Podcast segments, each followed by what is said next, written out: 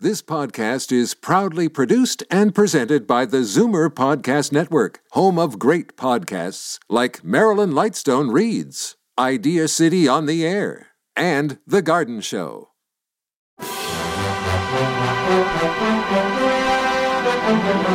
It's Zoomer Radio's Theater of the Mind with Frank Proctor. Open your mind as we fill your head with amazing thrills, chills, and laughs. Theater of the Mind. The best love programs from radio's golden age. Only on Zoomer Radio. Now, here is your master storyteller, Frank Proctor. Well, thank you, and welcome to the show. Tonight, it's a story from the Old West as we hear Marshal Matt Dillon in Gunsmoke, an American radio and television Western drama series created by director Norman McDonnell and writer John Meston.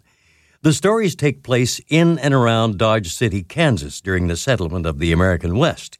And the central character is lawman Marshal Matt Dillon, played by William Conrad on radio and James Arness on television. The radio series ran from 1952 to 1961. A critic, John Dunning, wrote that among radio drama enthusiasts, Gunsmoke is routinely placed among the best shows of any kind at any time. Now, maybe a word or two here about the actor William Conrad, who portrayed the Marshal on radio. Conrad was one of the last actors to audition for the role of Marshal Dillon. With a powerful and distinctive voice, Conrad was already one of radio's busiest actors. And though writer John Meston championed him, the director, Norman MacDonald, thought Conrad might be overexposed. But during his audition, Conrad won over MacDonald after reading only a few lines. Dylan, as portrayed by Conrad, was a lonely, isolated man toughened by a hard life. MacDonald later claimed much of Matt Dillon's character grew out of Bill Conrad. Meston felt that few Westerns gave any inkling of how brutal the Old West was in reality. Many episodes were based on man's cruelty to man and women, inasmuch as the prairie woman's life and the painful treatment of women as chattels were touched on- upon. Now, Chester was played by Parley Bear on radio. He was no stranger to the medium. His first network show was The Whistler, which was soon followed by appearances on Escape, Suspense, Tales of the Texas Rangers, the uh, CBS Radio Workshop, Lux Radio, and uh, f- several others, to name a few. In 1952, he began playing Chester, the unofficial deputy to Marshal Matt Dillon on Gunsmoke, eventually ad libbing the character's full name, Chester Wesley Proudfoot. Bear's portrayal of Chester was generally considered his finest and most memorable role, and as he often said, the one he found most fulfilling. Chester was Dylan's foil, friend, and partner, and in an episode in which Chester nearly dies, Never Pester Chester, Dylan allows that Chester was the only person he could really trust. And now the episode The Botten Bride.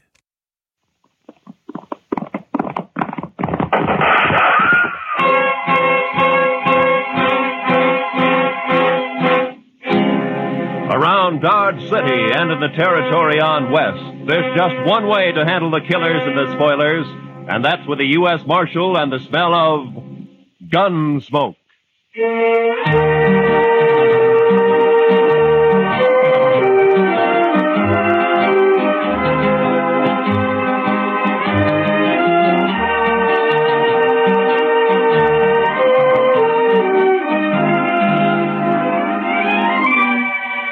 Gunsmoke, starring William Conrad. The story of the violence that moved west with young America.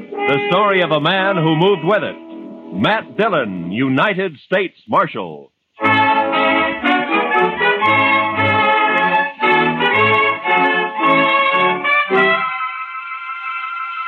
It had been some time since we'd had any real trouble. Anything more than throwing a few juiced up cowboys in jail to sober up for a few hours. And I liked it peaceful for a change, and I hoped it would stay that way. Well, that morning I'd gone to take a few catfish out of the Arkansas. When I got back to the office, I found a note from Chester saying he's at the Alafraganza having a beer.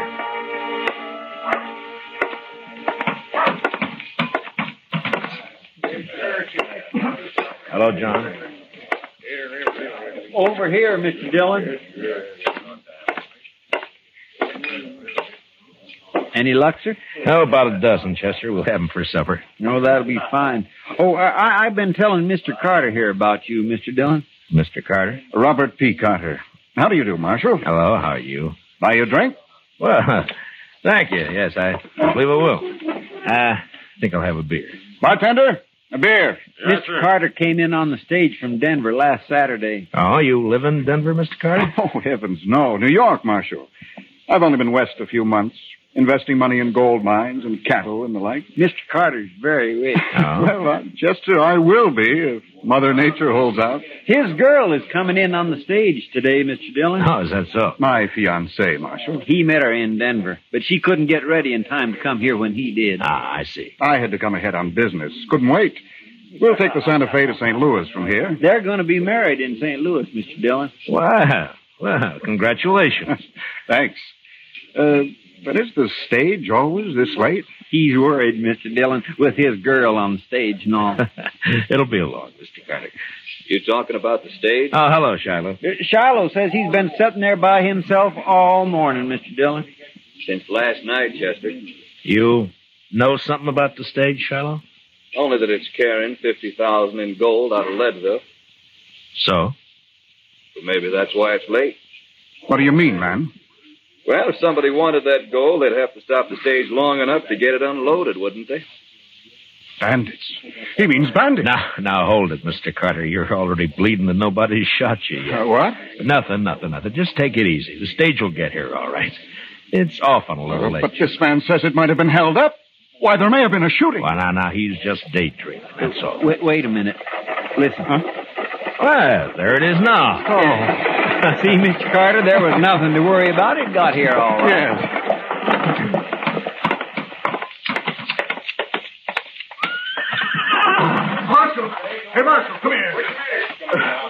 What is it, Jim? Got held up, Marshal. What?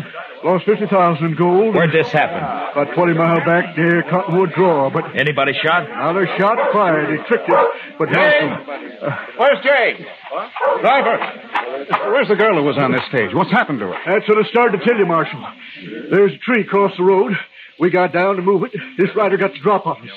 He's all alone. Never mind all that. Where's the girl? He took the gold, took the girl, too. What? He took Jane? You mean to tell me you let him take Jane? Well, now, mister, there wasn't much choice. He held a shotgun on us. and They're gone before we could do a thing. Oh, but this, this is impossible. Now take it easy, Mr. Carter. We'll find them. You'll find them. You were off fishing when it happened. What kind of blow is there around here anyway? Easy, Mr. Carter. I took one of the team after Marshal, but I couldn't get near him. He had an extra saddle horse with him. Put her on that. I see. But I don't think he planned on kidnapping that girl.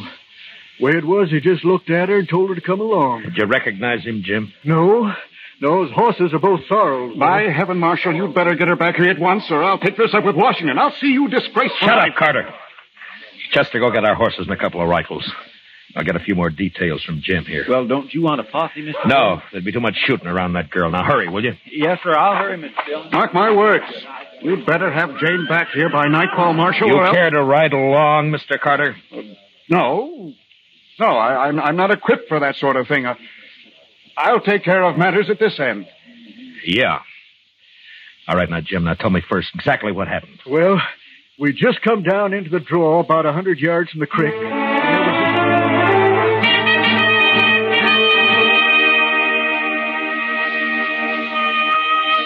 The blood red sun was drooping over the edge of the prairie when Chester and I reached Cottonwood Draw. We rode hard until night fell, and then we had to stop and wait for daylight. But with morning, we drew a heavy rain that washed out every track. We rode on anyway. For the next three days, we scouted a big piece of that country. But it was hopeless. Finally, we headed back to Dodge empty handed.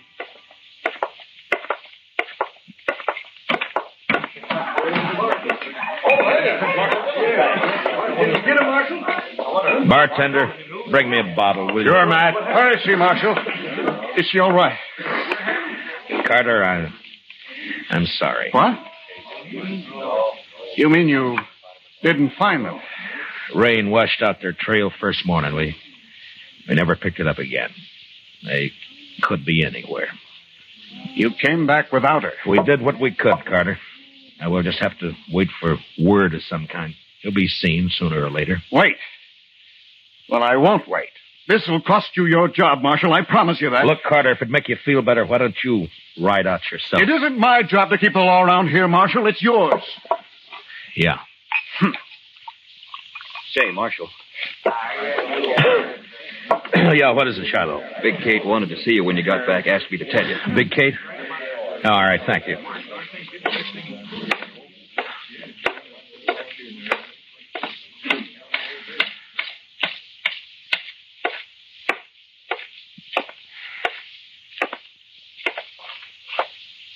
Come in.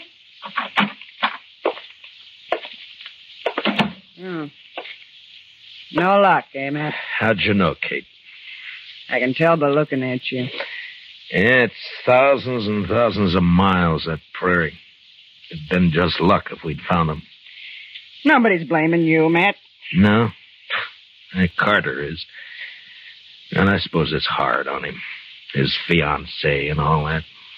Carter's no good, Matt. Well, I never liked him, but I suppose that doesn't matter. And I'll tell you why he's no good. Do you know something, Kate? Hmm. Carter's been drunk a lot while you were out. He was bragging to one of the girls last night. Bragging? Look, about what? Not much, to my way of thinking. Well, go on. Well, to make it short, seems Jane's father got into a big deal with Carter up in Denver. Yeah. Carter got him tied up good and then threatened to ruin him. Well, well so what happened? He didn't ruin him. He took Jane instead. Yeah. Well, maybe she likes him. you don't know much about women, do you, Matt? Do you think a boughten bride is likely to be in love with a man? So that's what I have to bring her back to. Well, what are you going to do about it? What can I do, Kate? Just have to wait. and See what turns up.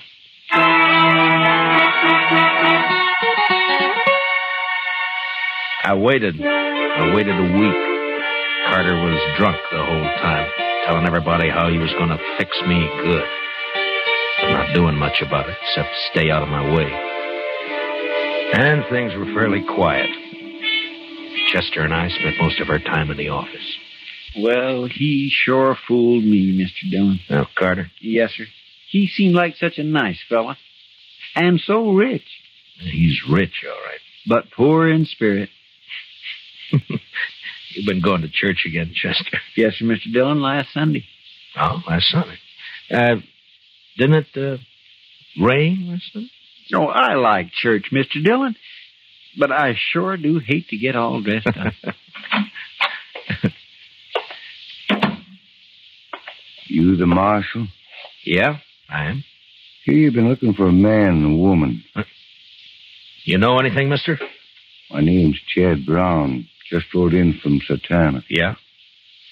There was a man and a woman about 80 miles back on the trail. What color horses were they on? Well, as soon as they saw me, they rode off, so I didn't get very close. But both horses were the same color.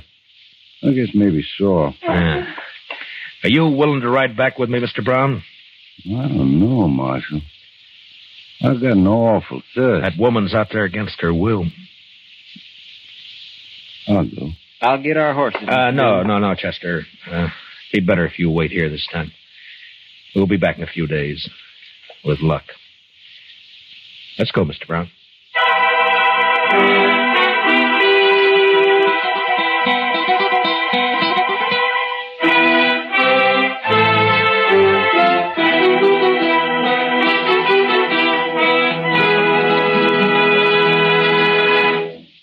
We will return for the second act of Gunsmoke in just a moment. But first, Frank Fontaine now brings you comedy with four members of the Frank Fontaine family, guest stars, and a delightful cast of entertainers.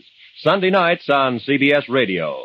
Listen in for the Frank Fontaine Show tomorrow night. It's refreshing summer listening.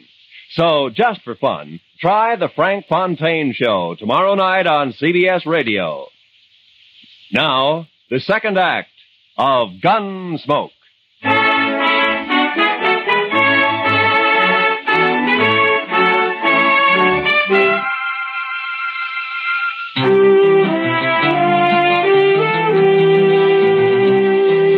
Chad Brown and I covered the 80 miles in a day and a half. The outlaws' trail headed south for a few miles and then turned northeast, back in the general direction of Dodge. It was hot and still. On the horizon, there were occasional flashes of heat lightning. And then in the distance, we saw the long, low cloud of yellow dust that spelled cattle. A Texas herd trailing north. The kidnapper's tracks led straight into it, and an hour later we pulled up not far from the swing of the herd. A line of longhorns stretched for several miles across our trail. We watched them, looking for a lag to ride through. All of a sudden, a rider came hallooing down on us.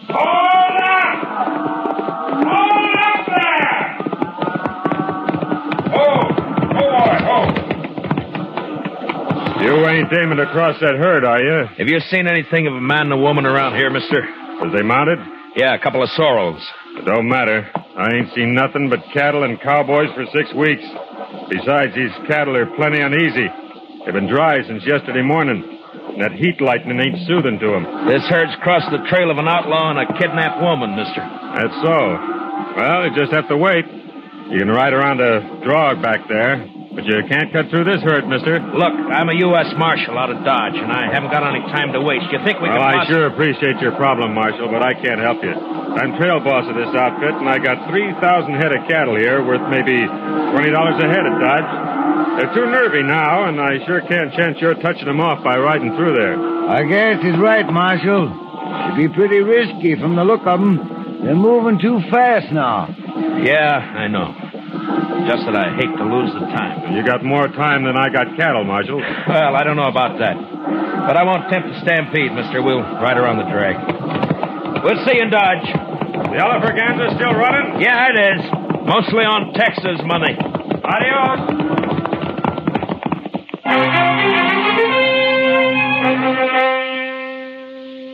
We rode down along the herd and back up the other side, about a four mile detour.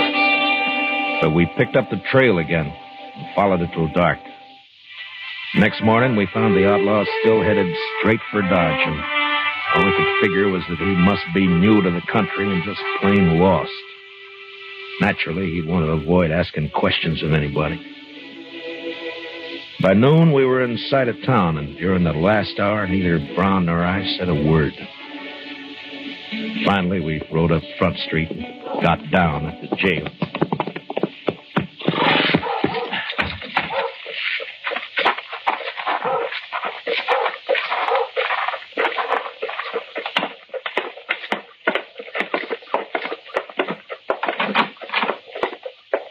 Mr. Dillon? We got 'em, Mr. Dillon. They rode right in here early this morning. Gave himself up, huh? Yes, sir. I got the man locked up in back, and the money is over at the bank. Oh, good. How's the girl, Chester? Oh, she's fine. A little tired, but fine. Yeah. Well, what's his story? Who is he? He calls himself Scott Cooley, but he won't say anything more at all, Mr. Dillon. I, I just gave up on him. I thought I'd better wait for you. Yeah, all right. I'll talk to him first, and then I want to see the girl. Where is she? I didn't like it, Mr. Dillon, but I didn't see what I could rightly do about it. What do you mean? What happened? Well, she sure didn't want to go with him, but that Mr. Carter came here and just the same as dragged her off.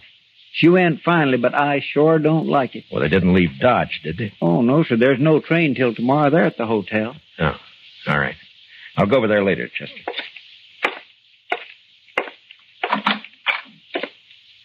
Yeah, so you're Scott Cooley, huh? You're new around here, aren't you? Well, anyways, I never saw you before, Marshal. Well, I've tried hard enough to meet up with you, Cooley. You're in trouble, you know, bad trouble. Marshal, you got anything to say, just say it right out. I got nothing to say. I'm just curious why you rode into Dodge, that's all. What do you care? I'm here. You got the money back and. Uh, And what? Oh, leave me alone, Marshal. Just let me alone. You gotta talk sometime. Now listen, Marshal. I'm ready to serve my time. That's why I gave myself up. But talk, no. I don't have to talk.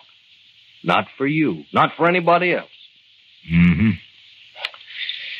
All right, Cooley, have it your way. Marshal. Yeah. Marshal, you. You going to see Jane? Yeah. Why? What are you going to see her about? Find out what happened. Yeah. Marshal, I don't suppose you'd let me out of here just long enough to kill Carter. Now, you mean the girl told you about I wouldn't care if I hanged for it. It'd be worth it to kill him. it? hmm Tell me something. What makes you think what you did's any better? What? You wouldn't understand, Marshal. But you. Uh, you do what you can for her, will you? Anything else you want to tell me? No, that's all.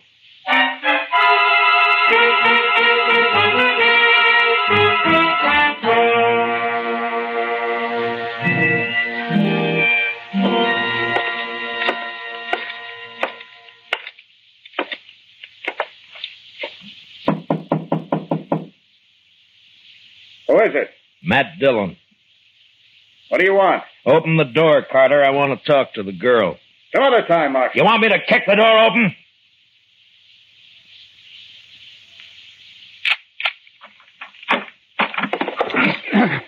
You're asking for trouble, Carter. Uh, how do you do, miss? I'm Marshal Dillon. How do you do, Marshal? I, uh, I know you've been through a lot, miss, but I have to get the whole story from you so as I can file the proper charges against this outlaw, Scott Cooley. You want to use me to put him in prison. Is that it? Well, he's committed two crimes robbery and kidnapping. We'll want him up for both. Doesn't the fact that he gave himself up and, and returned the money help at all? I, I'm afraid I don't gather your drift. Then let it go at that, Marshal. We're leaving Dodge on the next train. So Jane won't be here to testify anyway. No? Is that what you have in mind, Jane? Oh, No. I I mean, I don't know.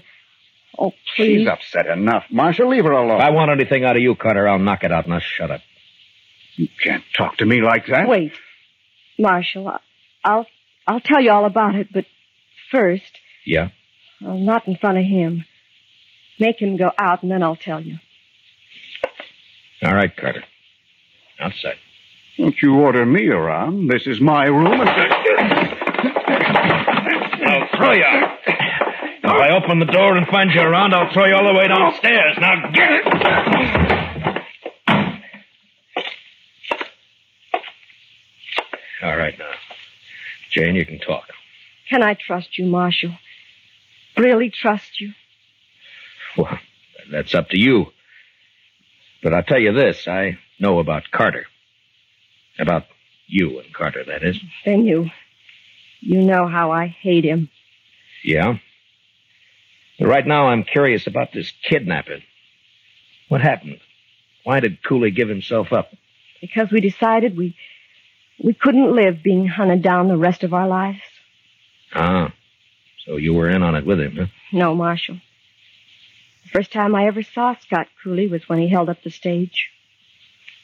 I'd like to believe that. Very simple, Marshal. I love Scott Cooley. What? I love him. Oh, now look, Jane, girls like you just don't go around falling in love with outlaws.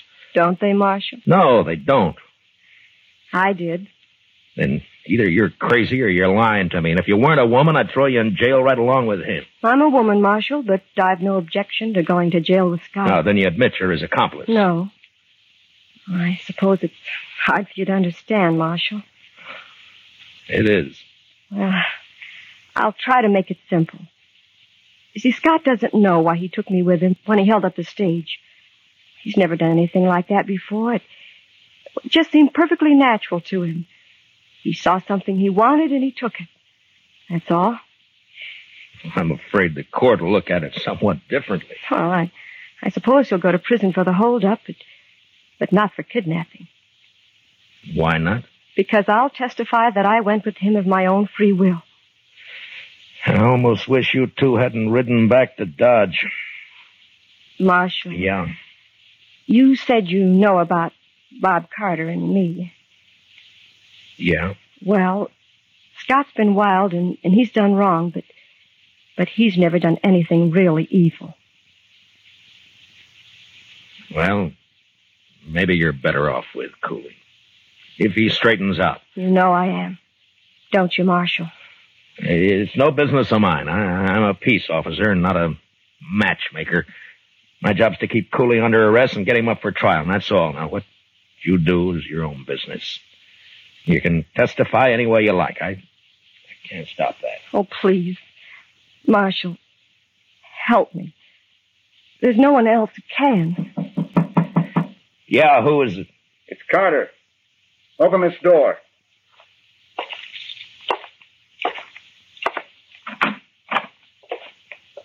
Huh.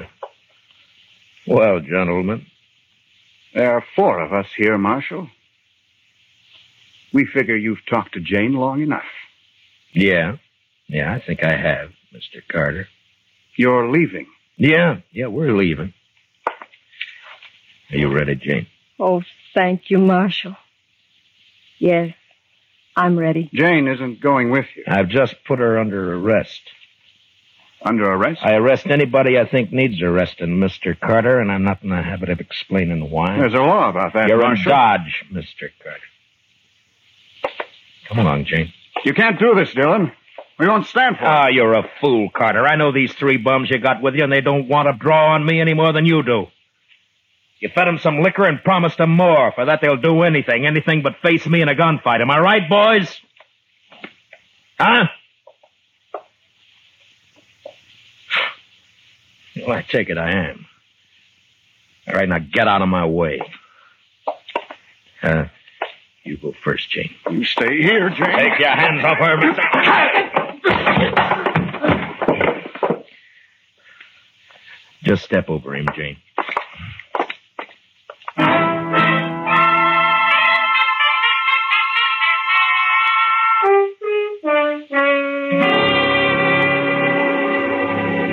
Mr. Dillon, I don't like to say anything. Well, then don't, Chester. But I can't help it, Mr. Dillon. This is the first time you've ever jailed a woman, and I just don't like it. Good. What? I don't like it either, Chester. What's this all about, Mr. Dillon? Chester, Jane and Cooley are in love. My. don't look so dewy-eyed about it. Cooley's got to stand trial yet. I want no part of this, Marshal. Now what, Shiloh? Never did like that Carter. Well, what's he up to? Oh, sir, he's drunk and he's buying liquor for everyone. He's making a lot of talk. There's about 20 men with him now. Where? Texas Trail. Nobody likes it about this girl. Looks like they'll come over here and try to bust her out of jail. Chester. Yes, sir? Those horses still out back. Yes, sir. I was going to put him away later. No, leave them, leave them. Uh, now, will you get over to the Texas Trail and stall those men for a while? All right, Mr. Dillon. Come on, Shiloh. Not me. I'm going to bed.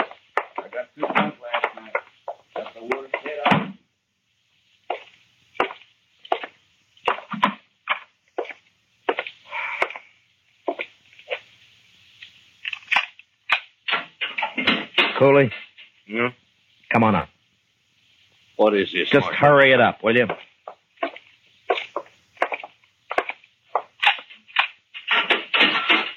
Let's go, Jane. Oh, no, no. Stay where you are, Jane. I don't You'll do like what this. I tell you, Cooley. It's all right, Scott.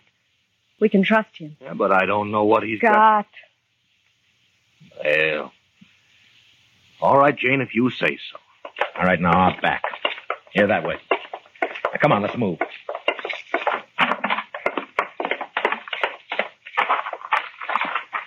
All right, you take the gray horse, Jane. He's gentle enough.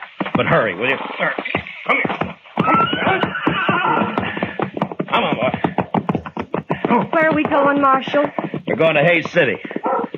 Cooley's going to stand trial there.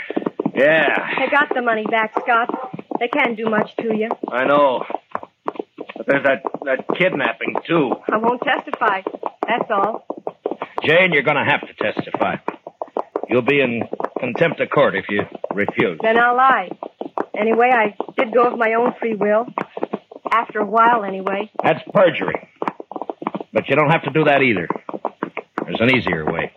How? Well, before I deposit Cooley in the Hayes City jail, we might just make a little stop. What do you mean, Marshal? Stop where? We, uh, are going to stop at the preacher's. You know, a married woman can't testify against her husband. Scott. Scott. Come on, honey, let's ride.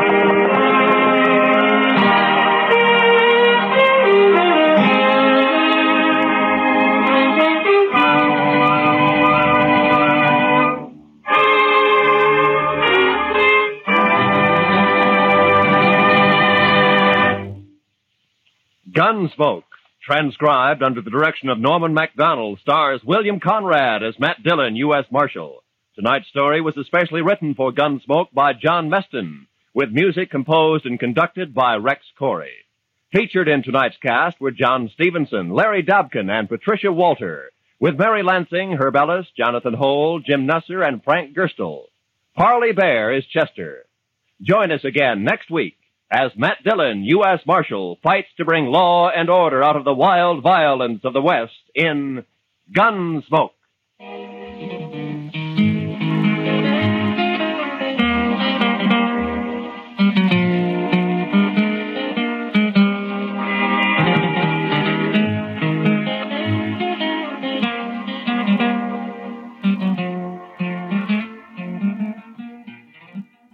Stay tuned for Edgar Bergen and Charlie McCarthy next on Theater of the Mind. Time now for Edgar Bergen and Charlie McCarthy, and an old friend, Mortimer Snurd, makes an appearance too.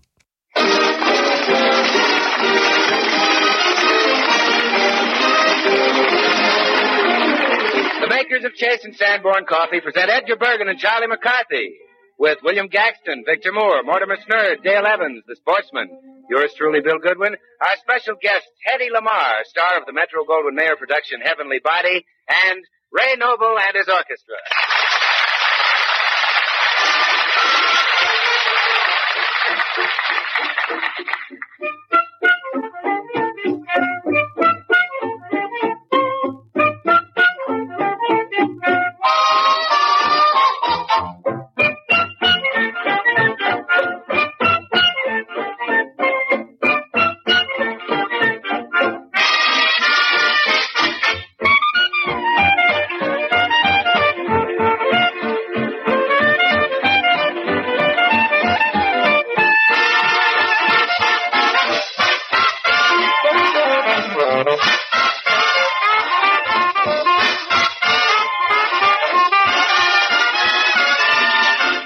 Ice cold Katie, won't you marry the soldier? Ice cold Katie, won't you do it today? Ice cold Katie, won't you marry the soldier? Soon he'll march away. Ice cold Katie, he's a dying to hold you. Keep that Katie, came a hurrying Oh, for. Ice cold Katie, won't you marry the soldier? Soon he's off to war. Hear him ringing at your bell. Hurry before he's A-W-O-L. Ice cold Katie, you're the talk of the town. Ice cold Katie, won't you marry the soldier? Melt, melt, melt on down.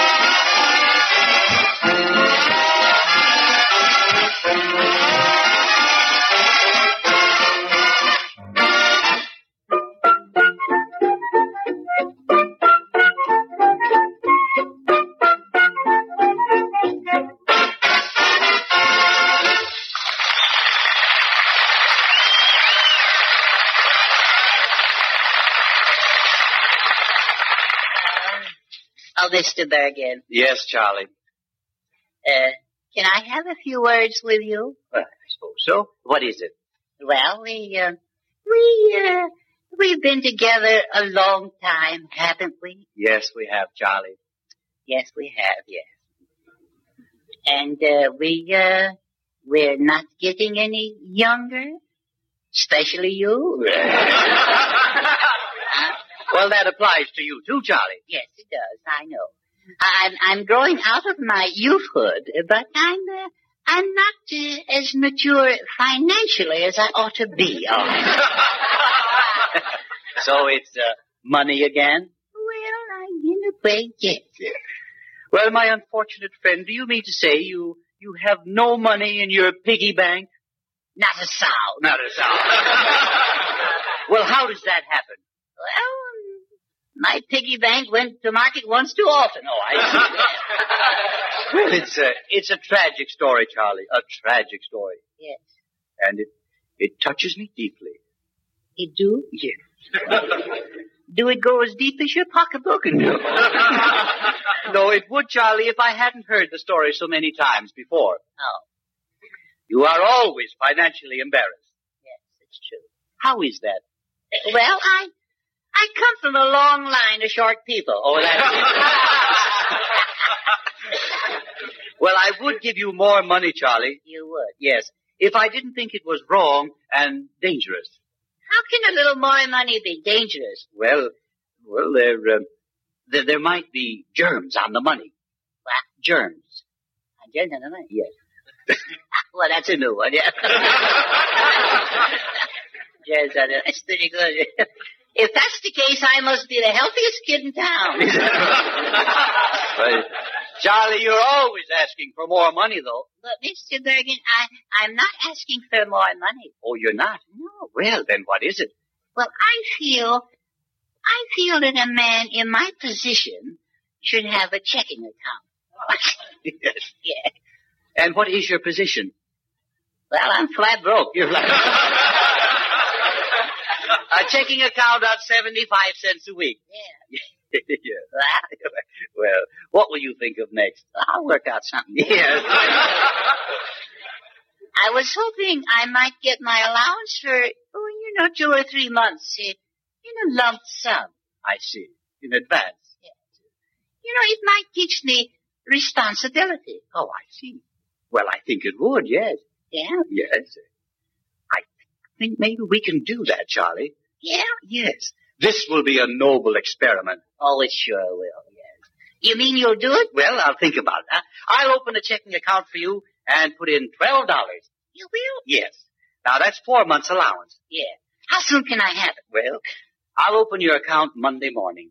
Yeah? Yes. Whee! Whoopee! Monday afternoon there's going to be a one-man run on that bank. But remember that money has to last you for four months. Oh, sure, sure, sure. Don't you worry, Bergen. All right. I'll prove to you I'm a good businessman. Well, I hope so, Charlie. Then someday, why, you'll be a great help to me when I'm old and gray. Yeah. Oh, yes. I won't do it. I won't. a smart crack now might cost me 12 bucks.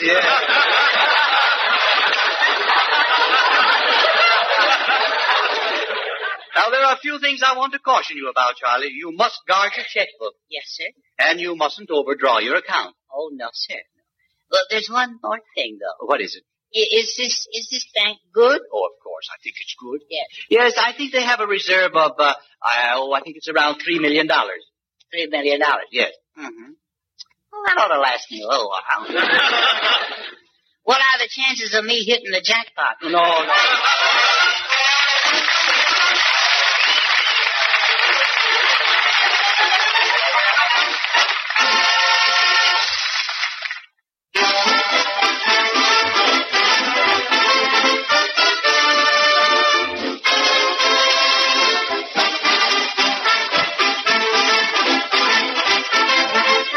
Say, Edgar.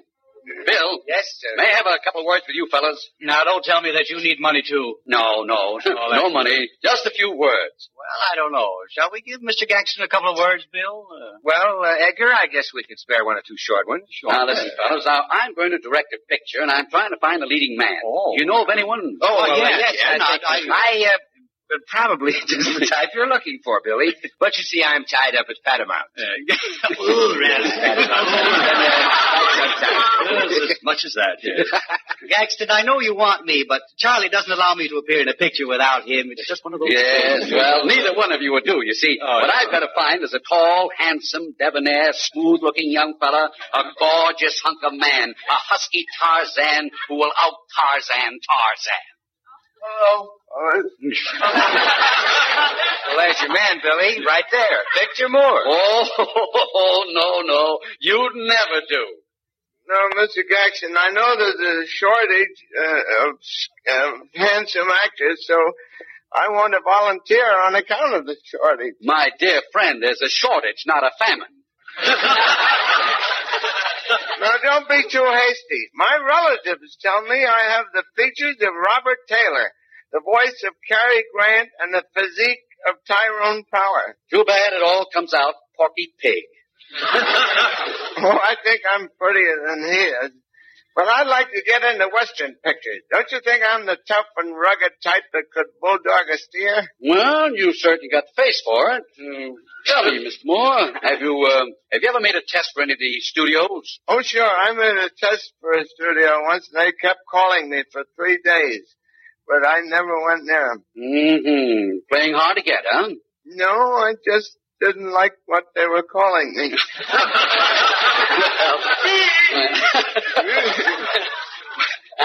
Well, I'm going to give you a trial anyway. You see, the part I have in mind calls for you to stand on top of a hill and face the camera so everyone can see your big, beautiful brown eyes. I got those from my mother. Yes, you see. the women in the audience are spellbound and thrilled at your broad, manly shoulder. I got those from my father. Yes. As you stand there smiling, we see your glittering white pearly teeth. I got them from a friendly tenant Travis. Oh, Mr. Moore, let's face it. You see, you're not the romantic type. Now look at your figure. You're so big around the middle, you don't even need a belt. I know it. My pants establish a beachhead, and my stomach holds it. Well, with that shape, why aren't you wearing a girdle?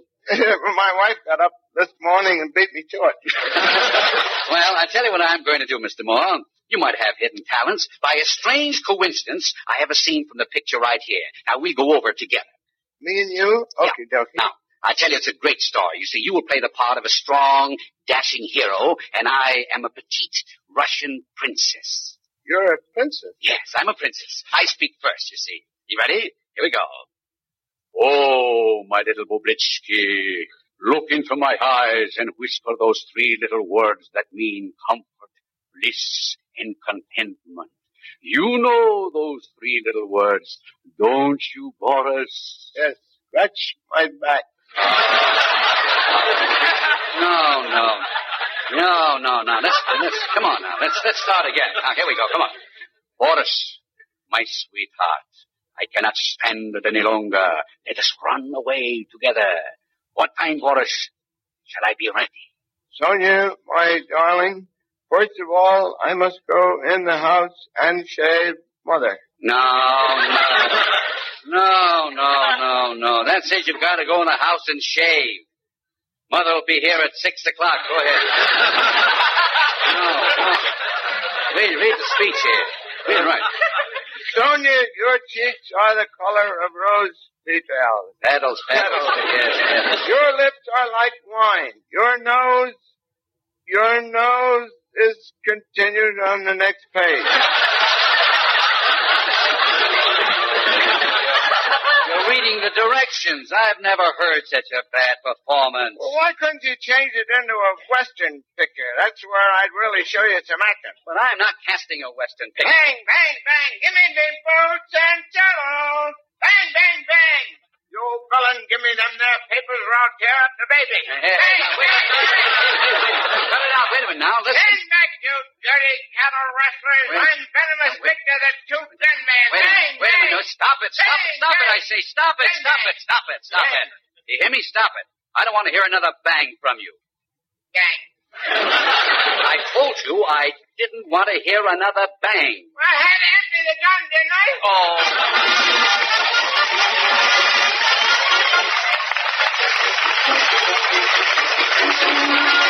Thank you.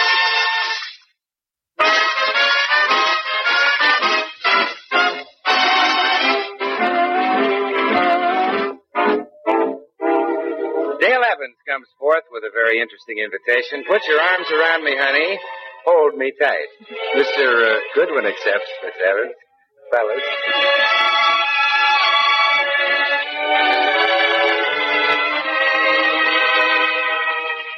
I have two eyes, two lips, two arms, and I have loved to burn. Honey, won't you learn?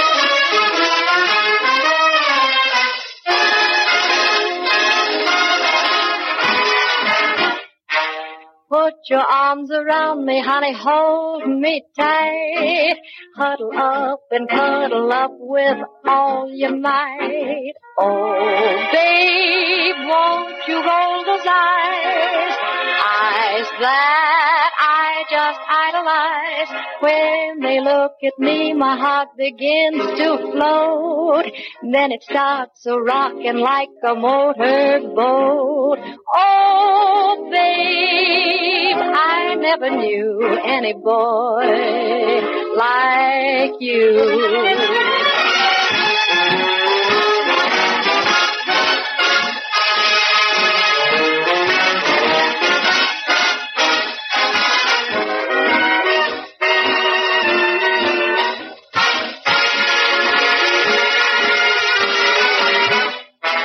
Put your arms around me, honey. Hold me tight. Let's have a blackout. You and me tonight. Oh, we know you tell those little lies. Don't talk to me like that. I don't know what you mean. Oh, yes, you do. We're on to you. We're not so green. Oh, say I know I could be true to only one. Only one? Well, maybe two. Only two? Maybe three and maybe four if they were all like you.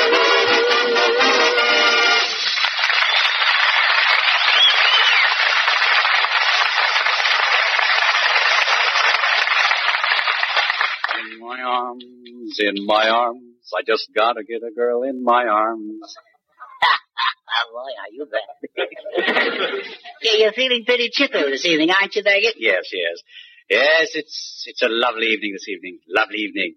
Yeah. Yes. What's the matter with you? What's that stuff you got on your coat there? What's that stuff, Daggett, huh? Uh, It happens to be perfume. No. Eau de cologne. Oh, is this so? Smells more like an afternoon in a glue factory. No. It's all right. Say, what are you? You're looking pretty sharp, aren't you? Yeah, well, Oh, thank you. What's going on, Bergen? What's what's up your sleeve? What- What's uh, what's what's on? What's on? Well, you you know who our guest is this evening, don't you? yeah, Hetty Lamar. Well, Well, well. are you kidding, Bergen? you you and Hetty Lamar? Yeah. Why don't you give up? What's so unusual about me feeling a little romantic? Romantic. Yeah. Oh, nothing. Only aren't you swinging after the ball went by? Well, All right, I admit I'm not a college boy. Boy, there's a concession. But there's no harm in trying to recapture my youth. Capture your youth. Yes. First, you better try and recapture your middle age. Now, my dear boy, age is not everything. It's how you feel. That's what counts. Yes. How can you say that? You who've been going steady with a hot water bottle now. oh, I can't keep this. Oh, Goodwin. Yes, John. How do you like Bergen? He thinks he's going to go and, you know, get someplace with Hetty Lamar. Oh, really? Oh, now aren't you a little optimistic, Edgar? Well, confidentially, I thought maybe you boys would help me. Help you with Lamar? Yes. Are you mad? what are we, Tim? All right, all right. I thought I might even go as far as uh, make it worth your while financially. Yeah. Oh, well, now that's different. Tell us more, good looking. All right. I I've always been on the side of truth and fair play. Oh, no. Unless there's something in it for me. Yeah, that's Uh, by the way, Edgar, how much is there in it? Well, I planned on giving you 50 cents apiece. Yeah. Oh, for goodness Why, you'll get just what you pay for it. And cheap is cheap, buddy. All right, all right. Hello, Charlie. Chicken's quicker than she comes. Yes. Well, Hetty Lamar.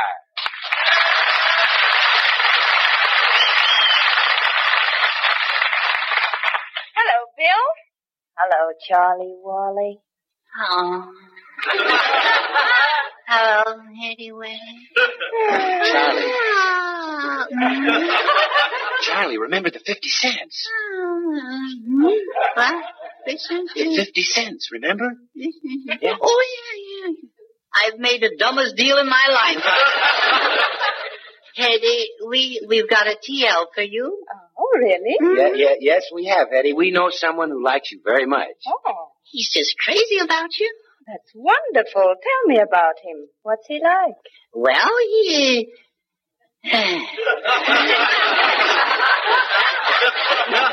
Here's where we go to work, Goodwin. Yeah. Well, Hetty, this man we're talking about, he's, um, Yeah. he's, well, uh, oh, you wouldn't believe it. Now stop teasing me, boys. Who is it? Is he unattached? Unattached? Uh, mm-hmm. Yes, he's practically falling apart. I suppose he's dark and handsome. Oh, certainly. Watch it, Goodwin. Watch it. Well, he's, um, handsome in the dark. Yeah, he's a, he's a real, uh, pin-up boy. He sounds more like a bent pinup boy. No, not at all. He's a fine figure of a man. Yeah, yes, he has a nice figure. Hey, if you care for avocados. And what a body! A, a fine blend of quality, character, and deep down goodness. So Hey, hey, when hey. it's coffee you're buying, No. ask your grocer for Chase and No, no, no, Sanborn. no, no, no. What is this? Hey, Goodwin, never mind the regular grind stuff. Let's get back to the drip, you know?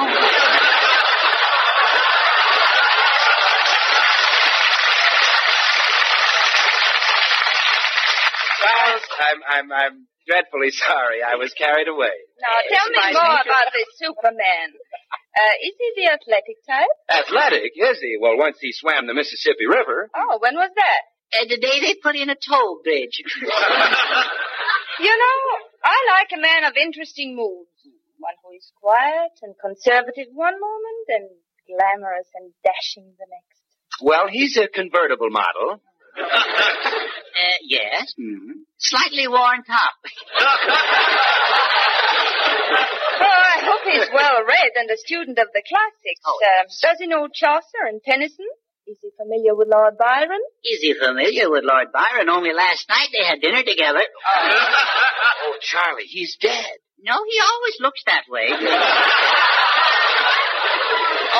you mean Byron? Oh, I wouldn't know about that. Oh, boys, it isn't fair to keep him in suspense any longer. You must let me meet him. No sooner said than done. Oh, Bergen, here I am. Oh, hello. hello, Mr. Barr. Oh, so you're the one they were telling me about. Yes, yes. I'm the boy.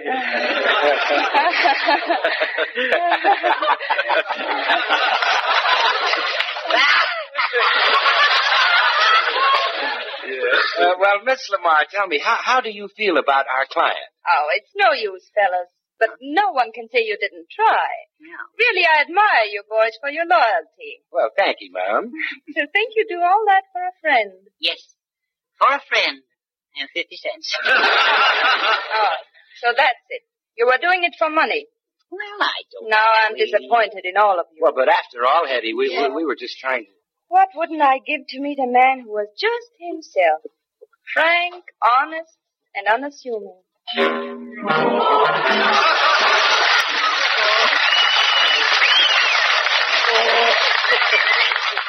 Hello, everybody. Oh, me. Hello, Miss Lamar. Malay, Malay, Lamar, Lamar. Why, Mortimer, you know, I was just saying I'd like to meet a man who was down to earth. Someone who is really simple. I guess I got what it takes, haven't I? Mortimer, come over here. no, I'm close enough. No, no, you're Oh, not. no, you Come on don't. over. I won't bite you. I wish you would. now, don't be afraid of me, Mortimer. No. I only want to hold your hand. No, no, you know, you could. Now, please. No, you know. Pretty please? Now, please hold my hand. No, no, no. Why are you gonna do it? That's all. Why not? Well, I'll hate myself in the morning. Mortimer, what's the matter with you? What do you mean? How can you be so stupid? Hmm. I got a priority. Oh, that's something.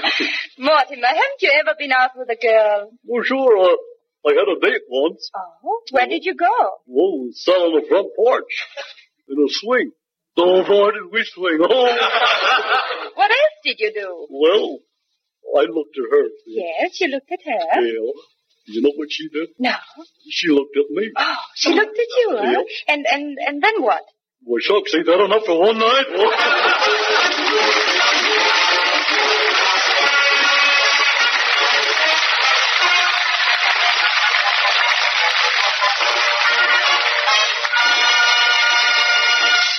Now, ladies and gentlemen, a word from Edgar Bergen. It was my good fortune during the past year to visit and entertain our servicemen in Alaska, the Aleutians, and Newfoundland.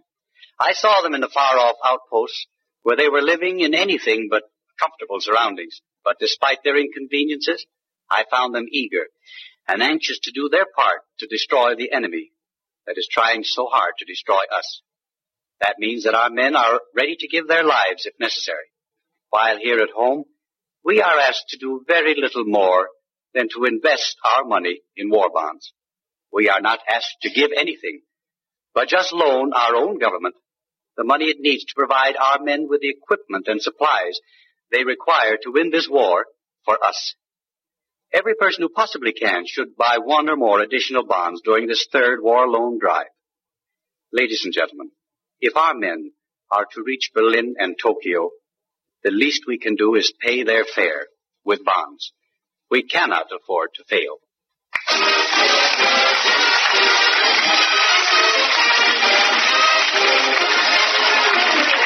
When we all get together again next week, Charlie will meet up with an old pal and archenemy, Charles Lawton. Since Messrs. Lawton and McCarthy don't always see eye to eye, we're looking forward to a hectic and hilarious evening. That's next week at the usual time. Plus, the two Charlies, of course, Edgar Bergen and Mortimer Snurd will be on hand, as well as Victor Moore, William Gaxton, Ray Noble and his orchestra, and one of the finest singing groups we've ever heard, the Pied Pipers. This week, when you're buying coffee, think of us and ask for Chase and Sanborn. Coffee made to serve in times like these. This is Bill Goodwin saying goodnight from Hollywood's Radio City. Thank you for listening. Tomorrow night, it's Inner Sanctum, followed by The Great Gildersleeve. Thanks to Joel Schoenwell and Paul Stringer for technical support. The executive producer for Theater of the Mind is Moses Neimer. I'm Frank Proctor. Have a great night. This podcast is proudly produced and presented by the Zoomer Podcast Network, home of great podcasts like Marilyn Lightstone Reads, Idea City on the Air, and The Garden Show.